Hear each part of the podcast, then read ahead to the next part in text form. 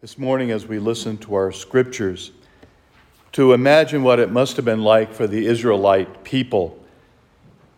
Yesterday we heard that they were getting upset with Moses and saying, Why did we ever leave? And today they're marching through the sea. To imagine what it must have been like to see the walls of water on either side of them, and they're able to travel safely through the waters.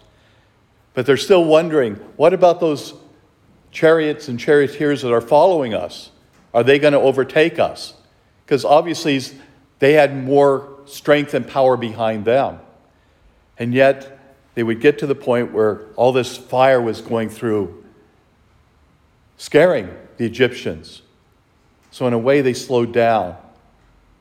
Israelites were able to get to the other side, and the water would come back and kill all the Egyptians to imagine what it must have been like for the Lord, who's celebrating with his family, and your mother and brothers are outside.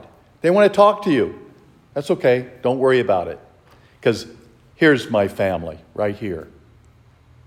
That's what the Lord says to us. Here's my family. Each and every one of us is a member of his family, sharing the gift of eternal life. As we gather together to celebrate the gift of thanksgiving, the Eucharist. God gives us that grace and blessing. He nourishes us and sort of separates the walls of water for us, leading us to the promised land.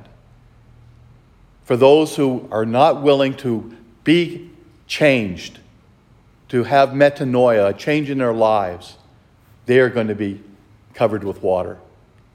They're going to be lost. But we're going to be on the other side looking back and saying, God has saved us. To recognize God's presence in our lives is such a wonderful gift. And that's the gift that we need to share with others, bringing them with us to celebrate the great glory and power of God living with us, in us, and through us.